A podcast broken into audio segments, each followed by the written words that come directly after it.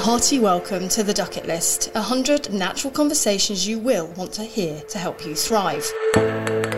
Just before we get going, I wanted to give a nod to our fabulous sponsor, Onolla. That's O N O L L A. You can find them on your favourite browser. Onolla is the one stop shop for seasonally led, natural, organic, and sustainable beauty, well-being products, and curated themed gift sets. Thank you very much, Onolla. My guest today used to be a hot pink, tight lycra wearing courier. It was Sydney and it was the 80s. He went on to become a much more sensible political correspondent for The Guardian in London, commentating on issues from politics to health. He's also just written a book, The Miracle Pill Why Sedentary World is Getting It All Wrong. Are you sitting, or should I say, standing comfortably? Here's Peter Walker. I hope you enjoy it. The listening rituals of modern intelligent women have for years been one of humanity's great mysteries. Fortunately, now, females have an authentic podcast where natural conversations can grow and flourish. Welcome to the Ducket List. Hi, Peter. How are you?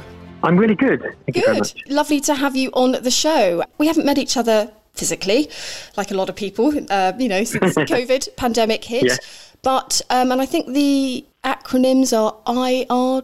I don't know what's it in the flesh or in real time, or I'm getting lots of Oh, emails something like that, yeah, yeah. saying can't wait to meet you. IRF in real flesh. I'm kind of like, okay, fine. But I knew I would like you because your amazing book, The Miracle Pill, the way you've written it and how honest and down to earth it is, but how really well researched is. I just knew you were a good guy. So don't let me down, will you? Oh, you won't let me down, will you? I, I definitely won't. Even if I'm not, I'll try and pretend to be nice Yeah. over the course of this podcast. You've got a nice voice and a great way of writing, so it's all going well. And I congratulations on your book. It really Thanks very much. Um, I, I don't think I've ever said this before, but it's a page turner. I mean, for a book that is based on health, to be a page turner is no mean feat. So congratulations. Well, that's great. I'm not an expert in that field, unlike you. So, so that's really, really nice to be uh, told that. Thank you. Well, I think that's probably maybe because the blinkers are off, so it makes it really fresh. And I think you, you do say you're not an expert, but being a political correspondent for The Guardian um, in London, and you're obviously a commentator on those issues, political issues, politics, but you also write a lot about active living and health. And I think what a wonderful skill set that is, because taking into consideration, and you know, let's not get too political about this because we put our blood, blood pressure up, which is not the point of your book, um, is that political decisions really do manifest in our lives, don't they? I mean, they make such a difference, and we've certainly seen that in the last year or so, how the political decisions can affect our health mentally and physically. So, Tell us, when did you start writing The Miracle Pill? Because why a sedentary world is getting it all wrong is pretty darn good timing, if you ask me. It was basically luck from the timing point of view. Um, I'd written another book about three years ago about cycling in terms of uh, everyday riding, not kind of sports riding, but about why having you know more bikes and fewer cars in cities and towns is a good thing. And one of the areas of that, one of the chapters of that, was about the physical uh, inactivity crisis, which was something I vaguely knew about but hadn't looked into at all. And writing the chapter, I was completely astonished. I mean, at the time, the stat that Public uh, Health England put out was that 85,000 people a year die young. This was in England because of uh, inactive living. And I thought this was completely fascinating. There was this kind of pandemic that no one was actually talking about. So I decided I'd kind of thought about it for about a year and decided I wanted to write some more about it. The strange thing was that when I eventually did get the publishing deal and write the book, the physical process of writing the bulk of the book coincided with the kind of peak of lockdown in kind of March, uh, April-ish. Um, to the extent I was kind of, you know, locked up writing for eight hours a day, and it was very, very strange because public health was suddenly in the news, a subject I'd been thinking about and no one else seemed to be interested in for a couple of years. It was suddenly everywhere. And when you say you were writing, I hope you've got one of those stand up, sit down desks, do you? Um, I didn't at the time. What I have now, I'm looking at it right now, the one I'm at work, because I'm obviously, I go into the office occasionally, but I'm uh, home working mainly. Um, I've got a kind of extendable stand, laptop stand, which means I can put it on the table and stand up. And it's set up like that now because just before I talk to you, I was doing some of my uh, day job work and I was typing, doing that. I didn't own it when I was writing the book, so I basically um, I was I borrowed a flat. I borrowed an empty flat so I could kind of have space to try and write it. Mm-hmm. Um, and I spent a lot of my time kind of balancing the laptop in all sorts of strange places on windowsills. There was like a cupboard by the front door. Um, so I was trying to alternate between sitting down for an hour, then standing up for an hour. Um, and some days, you know, I wasn't very good. Some days I did just sit down and look at my kind of, you know, fitness watch at the end of the day, and I'd like walk like 300 uh, steps. Um, but in particular, when I was writing a chapter about how too much sitting down is really, really bad for you, that's when I kind of did it most. But it was a kind of it was an ongoing process. The more I wrote the book, the more I decided to stand up whilst I was writing.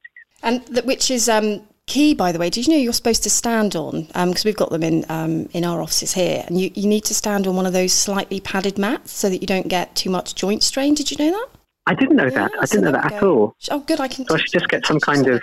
Yeah, just um, you know, you can get those those that it's sort of a comfort mat. I think they call them, just so that you don't get you know if you because you do, and I think the secret is as well standing up, sitting down, as the name suggests. You don't do just stand up all day. It's yeah. you know probably has issues like sitting down all day. So, but you know, you talk about this as a pandemic and as a crisis. You know, we are in, especially if you read a lot of the lifestyle press and um, let's call it the middle middle market press. Let's be, um, you know, across the board here. You mm. would think that everyone was running. You know, doing triathlons every weekend and, you know, doing 8K runs and five hours of yoga. And, you know, you would think that that we were moving more than we actually are. But I mean, it is terrifying, isn't it? The statistics, especially with children. That's a bit that really upsets me about how inactive we are. It is, and it's partly because the activity guidelines for kids are that much more. You know, because the statistic that a lot of people know is if you're an uh, adult, you should aim for um, 150 minutes of moderate to intense activity every week, which is about 30 minutes five times a day. But for kids, um, well, for kids above about five, you should aim for at least one hour every day because they need to do so much more. They need to build up their muscles. They need to lay down kind of bone density for later life, all that kind of stuff. And, you know, it varies from country to country, but about three quarters of kids don't actually manage that at all.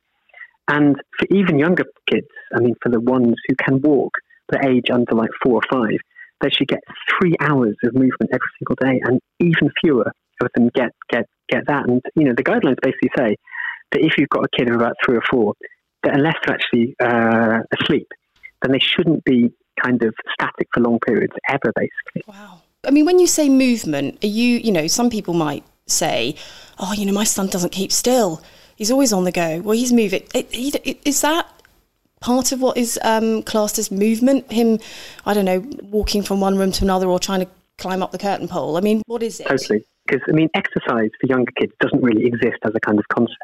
I mean, obviously, as they get a bit older, they might play football, even kind of organised kind of team sports. But when they're younger, it's just the usual kind of slightly anarchic childhood diet of, you know, jumping off the sofa, running around to chase a uh, chase a sibling, you know, chasing after a dog in the park, all that kind of stuff. And it doesn't always have to be they have to be out of breath. So obviously, a normal childhood regime will incorporate that at various times. But a lot of it is just about being on their feet and not just sat in front of a screen. But that's living, isn't it? I mean, isn't that just normal life? Isn't that being part of a human doing those kind of things? So, how come so few are getting what they need? Is it because they're sat watching TV? Or, I mean, I know there's a chapter in your book about basically throw your TV set away. Are they spending too much on the screen? Because I think you even say, um, please correct me if I'm wrong, is it your son who just stands up eating a cereal that he would rather be standing up or moving around? He doesn't tend to you know sit around does he is he on computer games is you know the other time what's stopping him move when actually that's what he wants to do? Is it us adults? Well, it's a mixture of stuff. And again, I don't want to have this kind of judgmental tone mm. because, you know, it's difficult because kids are drawn to screens. Mm. I mean, my, my, my son really likes kind of YouTube videos and stuff like that. And we have to have a kind of allocation of a certain amount of time every day. And he can have his computer time in the morning or the afternoon, you know. And it's particularly difficult at the moment because a lot of people if they've got a job or they can't go in, they're working from uh, home, you know, their kids might not be in school. You know, there was obviously the whole lockdown period, but even after that, there's a lot of schools which are having to close for a week at a time. And if you're trying to do a job which you desperately need, and you've got kids around who are otherwise like bothering you, then it's perfectly understandable to sit them down in front of a film. and it's not to say that leisure is totally wrong, that you shouldn't ever do that, mm. but there should just be a kind of mixture. And the reasons why with kids, I mean, it's just, you know, there's a lot of stuff in the book about how the whole world has just been kind of designed, not even consciously, over the decades to make movement the less obvious thing. And it's the it's the it's the same for kids. It's like schools too, and obviously schools do an extraordinarily important job in not only educating kids but kind of trying to level out the um, inequalities between you know the kids which they have when they first go to school, and a lot of that involves having to teach them things. But British schools in particular have kids sitting down for quite a long time every day, mm. and you know there's all sorts of other things too that you know 20, 30 years ago a lot more children used to cycle or walk to school. Uh, now they tend not to, particularly um, you know outside of the cities. And is that safety? People tend to drive. Tra- is that also because my daughter cycles to school, but we're fortunate in the fact that she's pretty much off road most of the time. Is that yes. do a lot of parents not want their children to cycle because of safety issues and r- traffic on the roads? Is that why? Totally, and it's a kind of perceived safety uh, issue in the sense that, I mean, the statistics for child casualties on the roads 20, 30 years ago were much, much, much worse than they are now. Um, and, you know, there's a section in the book where I kind of discuss whether this improved safety on the roads is actually because the roads are safer or just because you know we're allowing kids out less. Mm. You know, mm. is it just um, fewer kids injured and killed just because they're just not allowed out without an uh, adult being with them?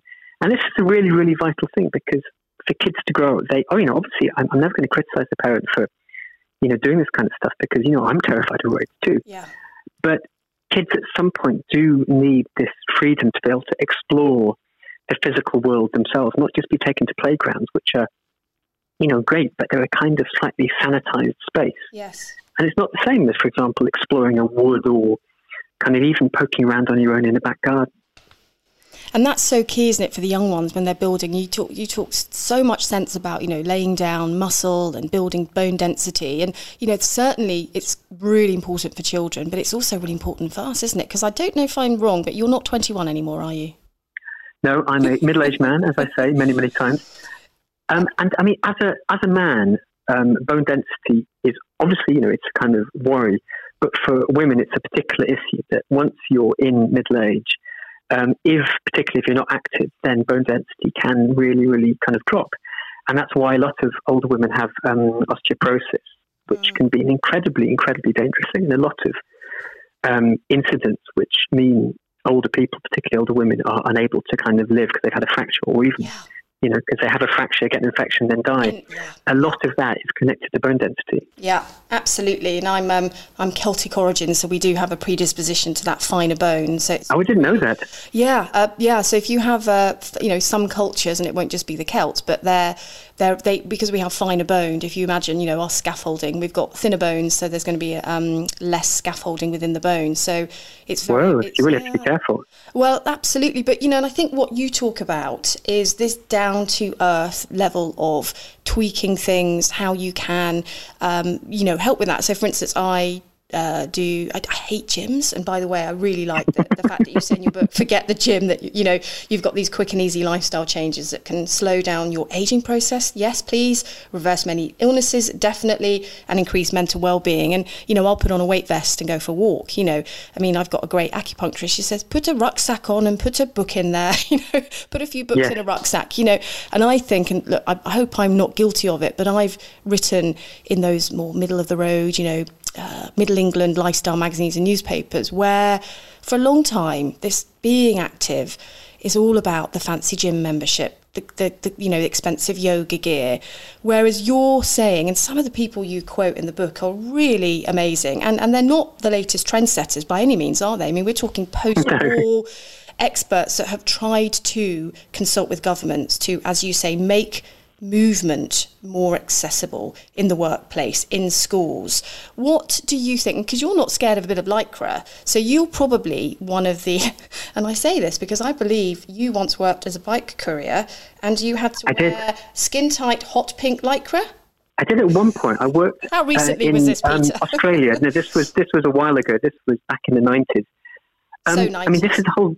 Yes, very very nineties. the whole reason I became interested, I guess, in activity in the first place was that um, I was someone who was, you know, as almost all kids, was a very active kid. Had uh, asthma quite badly when I was uh, young, mm. and and I kind of fell out with doing any sports when I was kind of in my teenage years, which a lot of people do.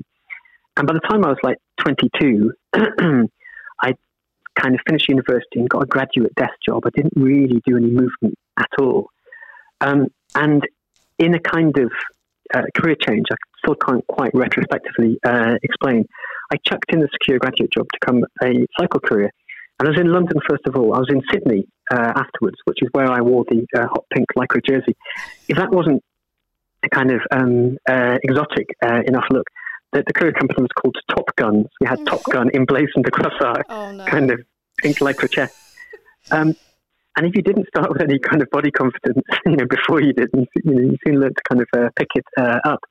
Um, but the kind of message from the book is very, very much that if you do sport, then that's absolutely brilliant. So, I mean, you know, there is this difference between everyday activity and um, sport. So, for example, I do sometimes, you know, once in a while take a bike out for a ride in the countryside, you know, wearing lycra, and that's very much kind of exercise. But a lot of the time, you know, like um, earlier in the day, I was like running a few chores, and I was just on my bike cycling around because it was the quickest and easiest way for me to get around. And that's activity, and that's the kind of key thing because this is something where I didn't have to find time out of my day. It was part of my day, and it actually made it quicker. You know, I had to pop to a shop, and it was faster for me to cycle there than to walk. Mm. And that's the kind of key thing. If there's ways for people to kind of integrate this kind of everyday movement into their life, it becomes much more simple. Mm. But you know, the other key is that the world is designed against this. So it's not necessarily the easiest thing to do. And on that, and I don't want to, I don't, it's not, I'm not going to get into any sort of conspiracy theory, don't worry. But bringing in your political correspondence skill here, I sometimes do wonder if the bigger powers at play don't want us to be well that illness is big business. And you know, we even talk about with your book that this could almost be, you know, if this if your book was a was a pharmacy it could be the most valuable pharmaceutical alternative drug in the world. You know, I just look around sometimes and from building design, school curriculum, uh, making it hard to cycle around a city like London, uh, they don't really want us to be well. Am I just taking it too personally? Am I? I mean, is it because I'm so I'm scrutinizing so much? Because you know, you do talk about experts who have been from American presidents to politicians here in the UK, real experts in their field, have been urging policymakers to make healthy lifestyles easier. Because if you are a single parent, or you have got a child with special needs, or you are on a budget, or all of the above, it is really much easier to make an unhealthy choice to give you a quick fix of joy, isn't it? And if you get into that state of sitting down, watching TV, eating badly, not moving enough, it's very hard to get yourself out of that. But it's not being made easy for us. Am I imagining it, or or is there a different sort of energy going on here we need to be aware of? I don't think there's a conspiracy of any sort, and I think um, politicians would genuinely like to have people being more active in their lives. So, Peter, what I would love to know from you with your political correspondent hat on, I sometimes feel that the powers at B, the greater powers at B, aren't making it as easy or accessible as they could to help us move more. Is that just me, or do you think it's a thing? I just think that it is just that A, it's very, very difficult and I mean, there's, there's all sorts of factors at play. I think if you were to ask um, a politician, particularly like a health minister, if they would genuinely be able to push a button, country was more uh, active, then they definitely, definitely would, because the you know amount of money the NHS and social care and so would save would just be huge. There's various reasons for it. One of which is just these things take time. You know, for example, um, cigarette smoking you know, the first um, studies linking, uh, linking um, smoking to cancer were in about 1951 and 1952. But, you know, bans on smoking in public places didn't come in until like the 1990s. Um, and, you know, health ministers were very, very aware of what was going on. It's just they didn't necessarily want to act. And you get into this whole thing, which is quite British, but it's also, I guess, exists in other countries, this fear of being, quote, nanny state of kind of telling people what they need to do. And it is a difficult balancing act because you know, these are people's lives. Um, and, you know, there is an argument they've got a responsibility for them. But it's just that, you know, when the health odds are so stacked against people, there's also a very, very good argument for making things as easy as they can. So it's, it's, it's very, very complicated. And I think, you know, some countries have done much better than Britain. It takes bit of political bravery, but it's also to an extent just a slightly different political culture. Some places, you know, like perhaps Nordic countries are more used to having a kind of state which is um, interventionist. Yeah. So it's basically enormously complicated. Mm, I mean, prevention definitely is is better, more sensible than cure. Um, but you know, you're even saying that that it can reverse being more physical, and and you know, we talked about you and your pink lycra. So if that's not for everyone, um, I would actually rather clean my house and go to the gym, which I was very pleased to read in your book that that is a good thing and that can be really beneficial. And do you think it's obviously having hoovers and washing machines and all the rest of it that we're not being as physical? What are the other things that the everyday things we can do a little bit more of that helps increase this physical activity and gets us off our derrieres? What what else? What else is um, do you recommend? I mean, in terms of kind of domestic stuff, you know, one of the things I mentioned in the book, I'm not arguing for people to go back to this kind of 19th century regime Good. where you have to beat the rugs and, you know, wash all the dishes yourself and go to the shed to get wood in for the fire and stuff like that. Because, you know, these were tasks which basically women uh, had to do and took up almost all of their lives. Mm. So there is obviously a real, real benefit in this kind of labour saving stuff. But we just have to be aware of the fact that overall this cumulative effect has taken a lot of everyday physical movement out of our lives. In terms of what we can do, I mean, there's various things we can do. One of the best is just any kind of active transport. I mean, cycling is completely brilliant. It's not going to be for uh, everyone, but one thing that a lot of people can do is just to walk a bit more. There is this kind of you know metric of getting your 10,000 steps every day, which a lot of people know about. But what they might not realize is that even some studies have shown if you get less than that, even four or five thousand steps, can make a massive difference too. Um, one of the keys is that for it to count as moderate uh, activity, and that's to really, really do some good. The steps have to be reasonably brisk, right. so it's not just plodding along at a really slow pace. I mean, again, the studies, kind of new studies, are coming along all the time, which show that even you know walking almost any distance at any pace is better for you than not doing uh, anything but the benefits multiply when you do walk in way. So, you know, one thing you can do is that if you say drive into work, you can park your car a couple of streets away or at the far end of the car park, pick up a thousand steps there. Um, um, uh, you know, you could just walk to a shop, which is maybe even a mile away. You could do all the stuff like that. Um, I think there was there was uh, one, something that sticks out um, from reading your book was when you go to meet a friend for a lovely dinner to cycle there or to walk there. So I, I like a bit of reward I do. I'm quite reward based, and you even say that you can you can bribe your kid with an ice cream to take them out, get them out and, and active. So again, it's not that sort of smug. Oh, I am perfectly fit and healthy. I mean, show me anyone that is, and I'll show you someone very boring. Um, but it is that sort of having a bit of a reward, isn't it? And just doing those everyday things. But I did like that one about cycling to a restaurant because some of it is just such habitual, isn't it? And who cares if your hair gets wet in the rain? You know, if it if it drizzles a bit. Well, exactly. That's it.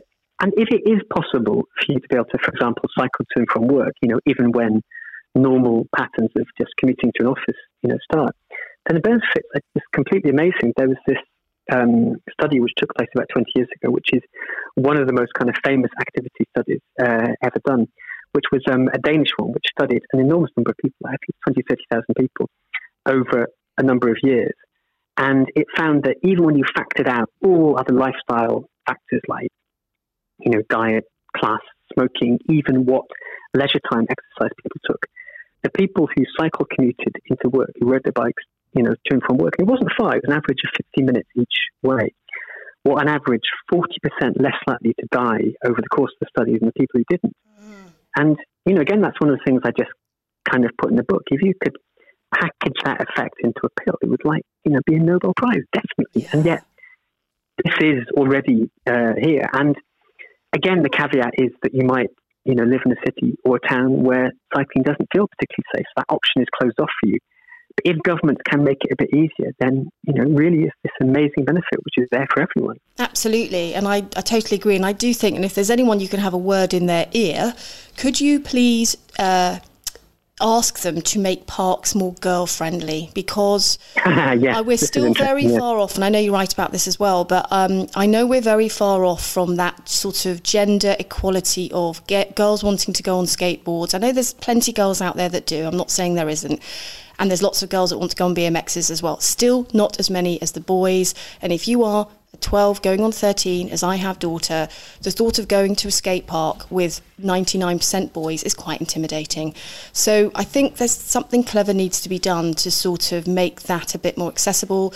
Um, so mum can go for a jog or something or dad while daughter is on the skateboard or on, on a bike and that they just feel it's a little bit more equal. And I don't know what I don't know what the answer is to that. Maybe that's just time as well I mean, this again is just a bigger issue, which other people have like written about a, a, a lot. A way that the default for design in society tends to be male, mm. but this has kind of repercussions in um, activity too. So, you know, I spoke to this really, really interesting woman, um, uh, Austrian woman called uh, Eva Kail, who has been the head of Vienna's kind of women's design bureau for about 20, like 30 years. she sounds great already. no, she was, well, she was, she was, she was great because she worked for the city council as a planner. And I think in about 1991, she set up this kind of photo uh, exhibition, which basically showed the different um, ways that women and men kind of navigated around the city. And this created enough interest that the city kind of commissioned some polling work, which found that even though the vast majority of the transport budget went into roads, um, the majority of people using cars were, were, were men, whereas women disproportionately just used pavements or road bikes, but very, very little money went into that. And she will definitely say it didn't spark like a revolution, but it got the city to start thinking about things in a different way. And it, and it is often true. I mean, even in Britain, when bike lanes are built, um, you know, like London's kind of big recent bike lanes have tended to be kind of direct commuter routes along main roads, which take you from A to B, which are fine if you're going from home straight into work and you're not going to be stopping off anywhere. Um, but you know, those again disproportionately tend to be men who do this because women are more likely to have a complex route into work where they stop off at a nursery or drop a kid off at a school and then do that on the way back. And for that, you almost need the kind of network of side streets which are also safe. Mm. And, you know, it, so, so even when active travel is quite good, it can discriminate against women being uh, active. And all the stats show that for, you know, the UK and most countries around the world, women and girls tend to be less active than men and boys. Yeah, yeah, it's um, but I mean, some countries get it right. China with like the qigong, you know, very much community exercise for all ages and you know, genders in, in a place that you can just commune and move. They they get it right. There are there there's some really good examples, and I can't remember which country I was in, and you might know. I might have been somewhere. I mean, obviously Asia, badminton it's a very popular sport, but I think I might have been Vietnam, and everywhere you looked there was badminton um, on big wide pavements, and people just playing badminton. You know, because we can. I think this is key, and you mentioned it earlier. Play it's almost like we play when we're children, which makes us activity more fun and more enjoyable and more exciting you become an adult and then you have to exercise, you have to work out, you have to go to the gym. I mean, exactly. it really makes it's bad PR, isn't it, on moving as you get older? And and I certainly know, and again, this is not a male versus female conversation because we are far better as a partnership. We're far better together, you know, making decisions together rather than one or the other. Although we do need more women in charge. Um, but it's that whole thing of men going play. I'm going to go and play sport with my buddy tonight, whereas women have got to go to the gym. It's almost like this punishing, boring thing to do to stay in shape whereas men, it's something to play and socialise. So I think that's quite an important aspect, isn't it? To sort of just re-pivot in your mind that it's something that can be fun rather than a chore. Yes, yes. And again, you know, even if someone does go to the gym and they find it a bit of a chore, but they go a couple of times a week, then their body doesn't know and doesn't really care. You know, the benefits are still there. So I'm never ever going to discourage mm. anyone from going to a gym. But the statistics are that, you know, a lot of people don't. We have this kind of weird split where this kind of fetishization of exercise is more prevalent than ever before. And gym memberships in the UK, there are more than there's ever been, you know, certainly in pre lockdown times. but, you know, the stats are that something like one in ten gym goers more or less never ever use their gym cards. And as as a population wide health intervention, it just doesn't really do it because the statistics do show that you know 38% of of adults are so inactive that their health is potentially damaged over the uh, over the long term, and you know 35 40% of people never do any sport, and and just to have government saying, well, you know, you're an adult, you need to do this formalized uh, exercise people people just won't, and there's all sorts of reasons why. You know, one of which is genuinely time. People haven't got time to to, to, to fit it into their day. But it's also there's barriers. I mean, there's like stigma, and there's studies which are showing that people, they're uh, overweight, find it much more difficult to go to gyms and things like that. So it's this whole idea of this gym as this kind of modern secular temple where people go to parade themselves and stuff like that. That can be really, really off-putting for people oh, who absolutely. I mean, there's, don't there's, feel that this is their world. Yeah, the the the last gym I was a member of, which didn't last too long because I just prefer exercising outdoors and in nature. That's my thing. Um, and um, there's just people taking pictures, doing selfies in the gym now to put on Instagram. really, I've never seen that. Oh god, I go to a gym with much younger people. It's probably my first mistake, but um, yeah, it just it, I just just don't like that. I find it ve- I find it quite a vain arena. And again, I'm not generalizing. I think it's brilliant if people want to go on go on a treadmill. That's great. It's just not for me, as you're saying. It really is about finding something you enjoy. But there's a really good quote in your book, and please remind me because I don't have a photograph, photographic memory, and I've written far too many notes as it is. But there's a doctor you quoted that says ultimately the one person who can help you is yourself. And it is about making these decisions. And I love the fact, and I know you've said this, that your book is a love letter to the importance of movement. And I would take it on. I think it's a 300 page prescription to a longer, happier, more natural life, is what I would say it is. So I think it is.